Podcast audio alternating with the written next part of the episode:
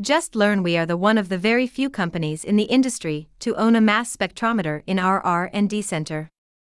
To adhere to our stringent 6S process in developing and producing our product, we need a MS to measure mass to charge ratio of one or more molecules present in a sample or to calculate the exact molecular weight of the sample.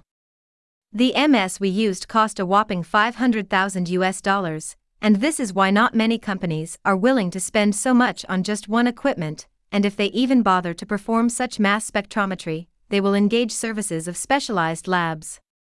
By owning the equipment, we reduce the lead time in our R&D process gratitude to be partnering a company with a long-term view, focusing on R&D. This is why we are always producing innovative and game-changing products.